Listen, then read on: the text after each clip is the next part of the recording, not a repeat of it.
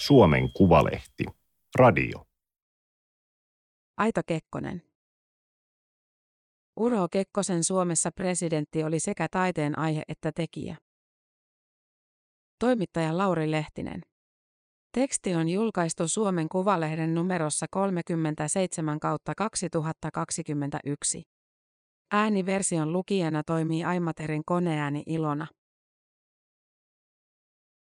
Sodan jälkeisen Suomen ykköspoliitikko ei ollut näköispatsasmiehiä. Urho Kekkonen kutsui eduskuntatalon eteen pystytettyjä presidenttien patsaita kauhugalleriaksi vuoden 1975 TV-dokumentissa Luova valtiomies. Hän ei halunnut samaan riviin. Presidentti esitti itselleen muistolaattaa Saivaaratunturin laille enontekijöön. Porojärven alue oli ahkeran hiihtäjän suosikkikohde keväthankien aikaan. Vaikutusvaltaiset hiihtokaverit ja pohjoisen päättäjät alkoivat edistää toivomusta ja hanke kasvoi muistolataa isommaksi. Tekijäksi löytyi kotimaisen muotoilun tunnustettu mestari Tapio Virkkala, joka ymmärsi Lapin luontoa ja presidentin tyyliä. Virkkala suunnitteli koruttoman ja modernin kokonaisuuden. Suomen ensimmäinen maataideteos olisi tuonut Porojärvelle hienovaraista UKK-symboliikkaa. Tunturin laille oli tarkoitus muodostaa viiden kivenjärkäleen kehä. Käräjäkivet merkitsivät Kekkosen virkakausia, joista viides oli juuri alkanut yhdeksän puolueen siunaamana.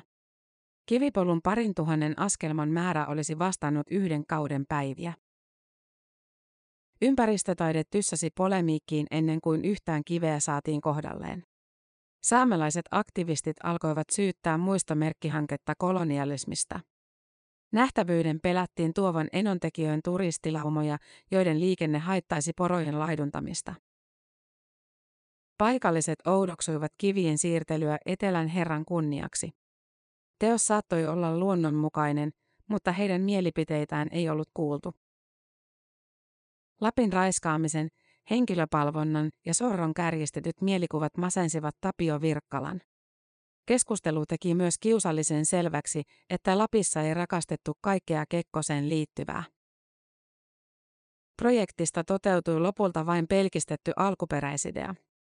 Muistolaatta kiinnitettiin Tuntorin laille presidentin 80-vuotispäivän yhteydessä 1980. Virkkalan takaiskut eivät ole historiallisesti poikkeuksellisia. Arvaamaton julkisuus ja ylevien päämäärien vinoutuminen seurasivat Kekkosen elinaikanaan innoittamaa taidetta. UKK-aiheisilla töillä on ollut tapana päätyä hämmentävän kuriositeetin asemaan, eikä statusta voi selittää pelkällä vallan vaihtumisella. Monia töitä ihmeteltiin jopa ennen niiden valmistumista.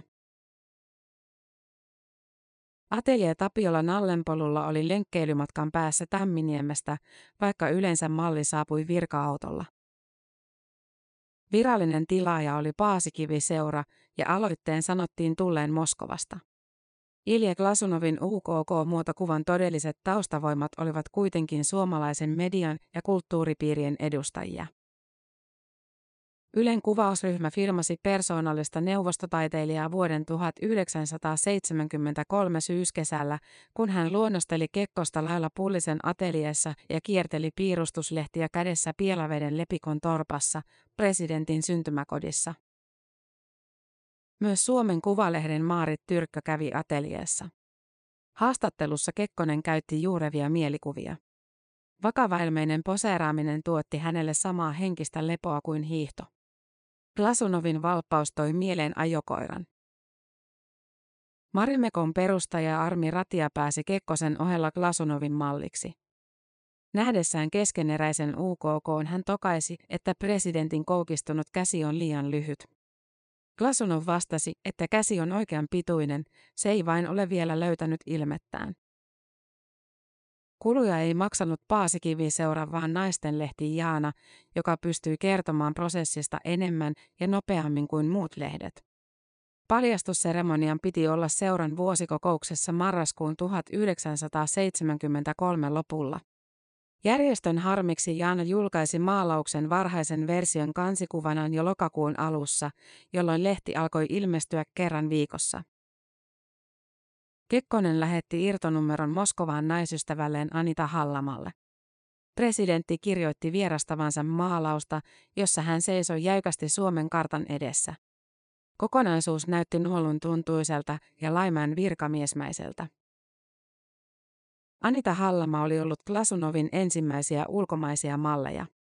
Kekkonen ei ollut vielä kuvioissa, kun Glasunov ikuisti diplomaatti Jaakko Hallaman puolison hieman kulmikkaat piirteet ja vahvan katseen Moskovassa 1958. Glasunov nousi 1960-luvulla kansainväliseen maineeseen, joka ei koskaan ollut särmätöntä. Länsimainen media uutisoi, kuinka maalausten hengelliset teemat ja alastomat naiset häiritsivät neuvostobyrokraatteja.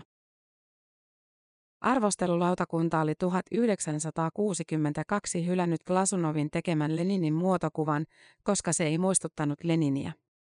Kannattajat väittivät, että lautakunta ei ymmärtänyt uutta taiteellista näkemystä. Suomen lehdistö kohteli Kekkosta pelonsekaisella kunnioituksella, mutta Jaanassa nähtyä hahmoa saattoi huoletta sanoa eläkkeelle jääneeksi kunnanjohtajaksi tai osuuskauppiaaksi. Pakinoitsijoiden ja taiteen tuntijoiden pilkka alkoi horjuttaa Paasikiviseuran arvovaltaa. Järjestö päätti piilottaa melkein valmiin taulun armi Ratian ullakolle odottamaan vuosikokousta. Kukaan ei saanut nähdä sitä ennen aikojaan ilman Paasikiviseuran neuvottelukunnan pääsihteerin Martti Enäjärven lupaa. Kaksi huippuasiantuntijaa, Ateneumin intendentti Aune Lindström ja muotokuvistaan tunnettu taiteilija Birger Selin, kutsuttiin Ullakolle antamaan viime hetken arviot. Selin tarkasteli teosta huolella. Ullakon hiljaisuus tuntui pitkältä ja tiheältä. Monista yksityiskohdista voi todeta, että kysymys on mestariluokan taiteilijasta, Selin sai viimein sanottua. Silmien ilmeessä on jotain itsellenikin tuttua, diplomaattinen Kekkonen mainitsi muotokuvansa edessä Finlandia-talossa 27. marraskuuta 1973. Teoksesta puhuminen vaihtui pien Lasunovin luonteen kehumiseen. Odotukset olivat tasolla, joka oli helppo ylittää. HSN Riitta ja Liisa Laine pystyi positiivisuuteen vertaamalla uutta versiota edelliseen. Presidentin hienomuotoinen pää oli nyt entistä parempi. Taustan Suomen kartta oli vaihtunut metsäiseen järvimaisemaan. Paasikivi-seuralla ei ollut omia tiloja ja taulu sai jäädä Finlandia-taloon. Kekkonen olisi periaatteessa voinut viedä sen Tamminiemeen, mutta seinillä ei valitettavasti ollut tarpeeksi tilaa. Presidentti suojeli Klasunovin näyttelyä Helsingin taidehallissa vuonna 1975. Näyttely keräsi noin 40 000 kävijää, mikä oli taidehallin silloinen ennätys. Vuosikymmenen lopulla Glasunov tarjoutui maalaamaan muotokuvan eduskunnan puhemies Johannes Virolaisesta. Glasunovin puheesta saattoi ymmärtää, että maalaus oli Neuvostoliiton kädenojennus. suhteet olivat virolaisen kipupiste keskustan sisäisessä presidenttipelissä, ja niiden parantaminen taiteella tuntui hyvältä idealta. Kesken prosessin taiteilija ilmoitti yllättäen, että maalauksen hinta on 300 000 400 000 markkaa. Tilaajaksi junailtiin osuuspankkien keskuspankki, jonka hallintoneuvoston puheenjohtaja Virolainen oli. Taulun julkistuksen jälkeen selvisi, että keskusrikospoliisi oli löytänyt keskeneräisen muotokuvan sisältä pinon muita öljymaalauksia. Puhemies joutui kuulusteluihin salakuljetusjutussa todistajan ominaisuudessa. Glasunov etsintä kuulutettiin ja alkoi kiertää Suomen kaukaa. Etykin valmistelua, presidenttipeliä ja suurlähettiläs Vladimir Stepanovin painostavia elkeitä. Kekkosen kevät 1975 oli kaikkea tätä, mutta myös jotain aivan muuta. Presidentti, joka yleensä ilmaisi itseään kirjoittamalla, teki uuden aluevaltauksen kuvataiteilijana. Helsingin taidehalliin oli kehitteillä tasavallan sunnuntaimaalareita esittelevä sunnuntainäyttely. Presidentti lupautui taas suojelijaksi. Kun sopivasti yllytettiin, hän suostui myös luomaan näyttelyyn omaa taidetta, joka myytäisiin hyvän tekeväisyyshuutokaupassa. Julkisuudessa Kekkonen suhtautui irtiottoonsa itseironisella huumorilla. Taustalla oli silti todellista, hieman hermostunutta luovuutta. Kuvanveistäjä Kimmo Pyykkö toimi presidentin assistenttina ja opettajana 1975. Hän kertoi jännittävänsä paljon ja jännittikin, mutta uskasi heittäytyä, Pyykkö sanoo ateliessaan Helsingin Kaskisaaressa. Kekkonen oli löytänyt Pyykön ulkomaisen lehdistön kautta. Kuvanveistäjän taide näkyi 1969 Pariisin nuorten biennaalissa. Sitä seurasi kutsu linnan juhliin. Pyykön käyttämät metallit ja monipuolinen tekniikka vetosivat presidenttiin. Ehdotuksen taiteen tekemisestä yhdessä välitti adjutantti Lasse Vektar, jonka Pyykkö tunsi armeija-ajoiltaan. Turvamiehet päivystivät rakennuksen ympärillä, kun presidentti työskenteli Keimolassa Pyykön kotiateliessa. Taidetta tehtiin viiden työntäyteisen päivän ajan, eikä taideelämän bohemiakaan puolta unohdettu. Alko kunnioitti suntai-hanketta erityisellä viinillä, Pyykkö muistaa. Laadukas punaviini kyllä. Kun kaikki teokset oli saatu valmiiksi, kaksikko siirtyi Kekkosen ehdotuksesta Sivas Regal Viskiin. Rupeaman suurin saavutus on naista esittävä maalausreliefi niin on, jos siltä näyttää. Hiukset on tehty rautalangasta ja hahmoon on kiinnitetty monta pientä metalliesinettä. Se, että Kekkosesta ei sopinut tehdä näköispatsaita, ei rajoittanut Kekkosta itseään. Keimolassa syntyi pelkistettyjä omakuvia, joissa silmälasien paikalla on pyöreät hevosen kuolaimet. Tunnetuimmassa työssä presidentin pää on tehty leipälapiosta. Harvoin nähdyssä Pravda-versiossa UKK lukee lehteä tai käyttää sitä kilpenään. Kuolaimiin liittyvä kansakunnan ohjaamisen merkitys on Pyykön mukaan tietoinen. Hanke oli loppusuoralla, kun pääministeri Kalevi Sorsa soitti Pyykön numeroon ja kysyi presidenttiä. Kekkonen kävi repäisemässä kalenterista sivun, johon taiteilijan silloinen vaimo Mirja Pyykkö oli kirjoittanut, äiti ja isä tulevat käymään, ehkä. Sorsa kosiskeli Kekkosta SDPn ehdokkaaksi vuoden 1978 presidentin vaaleihin. Kun vaalikampanja aikanaan toteutui, sitä rahoitettiin myymällä leipälapio omakuvan metallipainoksia 20 000 markalla. Niin on, jos siltä näyttää maalaus on toisinaan yhdistetty Anita Hallamaan. Pyykön mukaan se ei esitä ketään tiettyä naisystävää. Joka tapauksessa taiteilijana heiluminen suututti Hallaman. Kritiikistä harmistunut Kekkonen lupasi kirjeessään, että ei enää järkyttäisi Hallaman totista tasapainoa moisilla tempuilla. Hiihtäjien ja hölkkäjien esikuva puolusti töitään yrityksenä innostaa rivikansalaisia taiteen pariin. Ainakin omakuvan simppeli tekemisen ilo oli tarttuvaa. Vaikutus näkyy lukemattomissa kansantaiteilijoiden karheissa UKK-hahmotelmissa.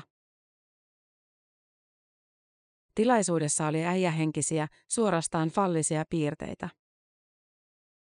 Kesäkuussa 1979 pirkkalaiskulttuurin huiput kohtasivat korkeimmassa mahdollisessa rakennuksessa Särkänniemen yllä sojottavassa Näsinneulassa. Väinö Linna kuunteli, kun Veikko Sinisalo lausui Lauri Viidan luomisen. Musta kangas laskeutui näkötornin alaaulan lattialle. Takaa paljastui 3,3 metriä leveä kelohonkaveistos etyk. Yhdysvaltain Gerald Fordia ja Neuvostoliiton Leonid Brezhneviä esittävät puureliefit oli yhdistetty puiseen Euroopan karttaan ja omiin torneihinsa. Kekkosella ei ollut tornia, mutta hän oli kaiken keskellä. Valtiomiehet oli veistänyt Urpo Opi Kärri, kuvanveistäjäksi ryhtynyt rajavartioston kapteeni. Kekkonen asteli kutsuvierasjoukon läpi puhuttelemaan Upi Kärriä, joka seisoskeli syrjemmällä. Palaute käynnistyi melkein pelottavasti, taideteos voi olla hyvä, vaikka se ei olisi näköinen. Nämä ovat lisäksi näköisiä. Onnittelen. Etykin tilaaja ja lahjoittaja oli kauppaneuvos Kalle Kaihari. Entinen punakaartilainen oli edennyt liike-elämän ja urheilun vaikuttajaksi. Kaihari kuului presidentin lähipiiriin ja häntä kutsuttiin varapresidentiksi.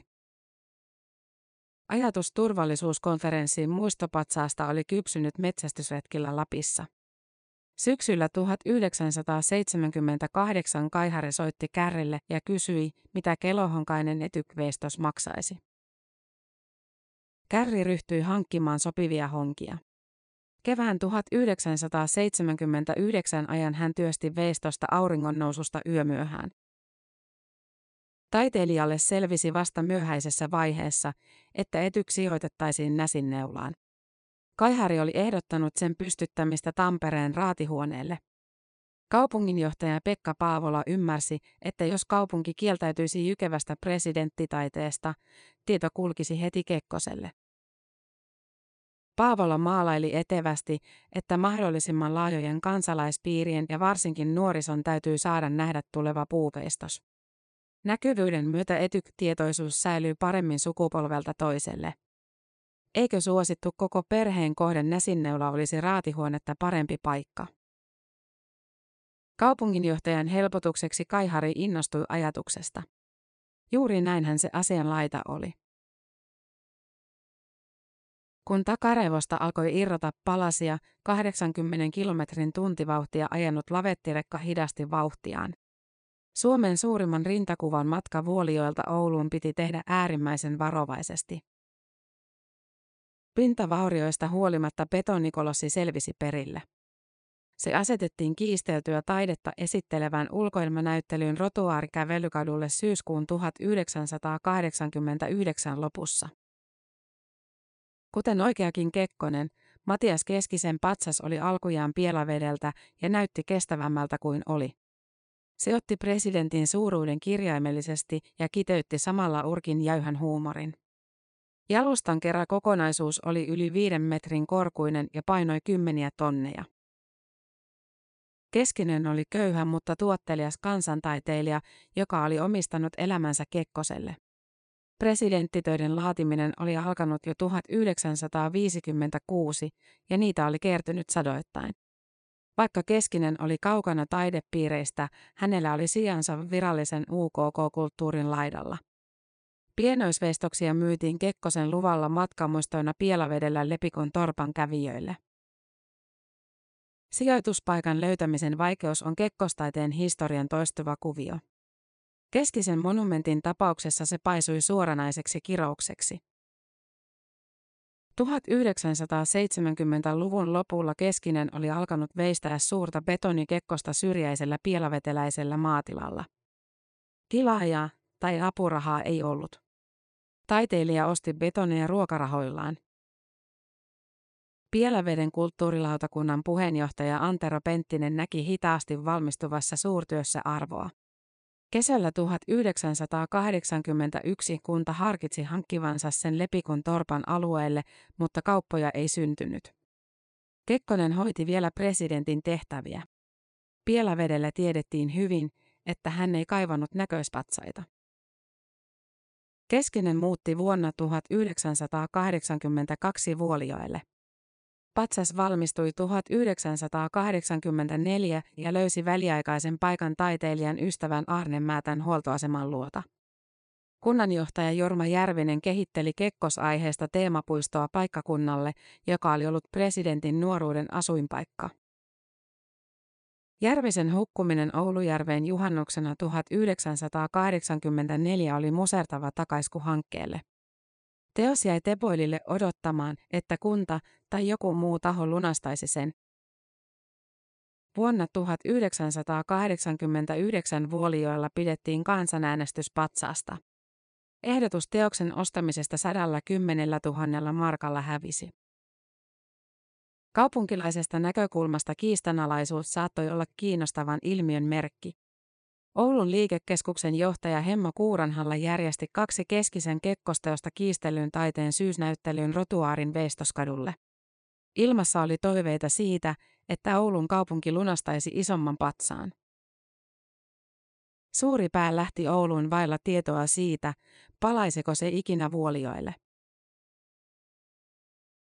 Lokakuun puolivälissä selvisi, että Neuvostoliiton uudistajapresidentin Mihail Gorbatsovin valtiovierailu yltäisi Ouluun. Virkavalta käynnisti tehokkaat toimet Kekkosen ja koko patsasnäyttelyn saamiseksi pois keskustasta. Omituiseen julkisuuteen joutumisen pelko oli alkanut riivata teknologiakaupunkia. Sitä ei vähentänyt Matias Keskisen into tavata Gorbatsov ja lahjoittaa tälle pieni UKK.